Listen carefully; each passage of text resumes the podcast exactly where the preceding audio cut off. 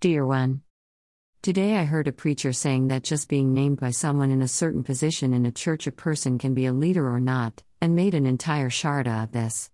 The Bible contradict him so I do too.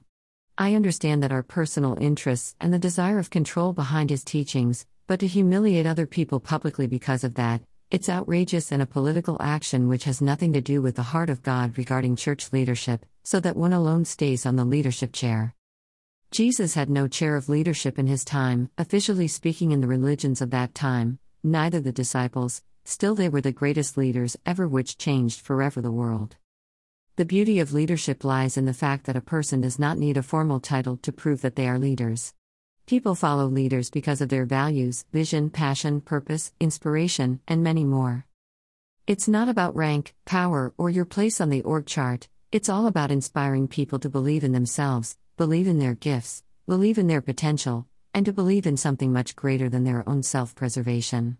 When you have that type of influence and people choose to follow you voluntarily, you are on the road to becoming a great leader.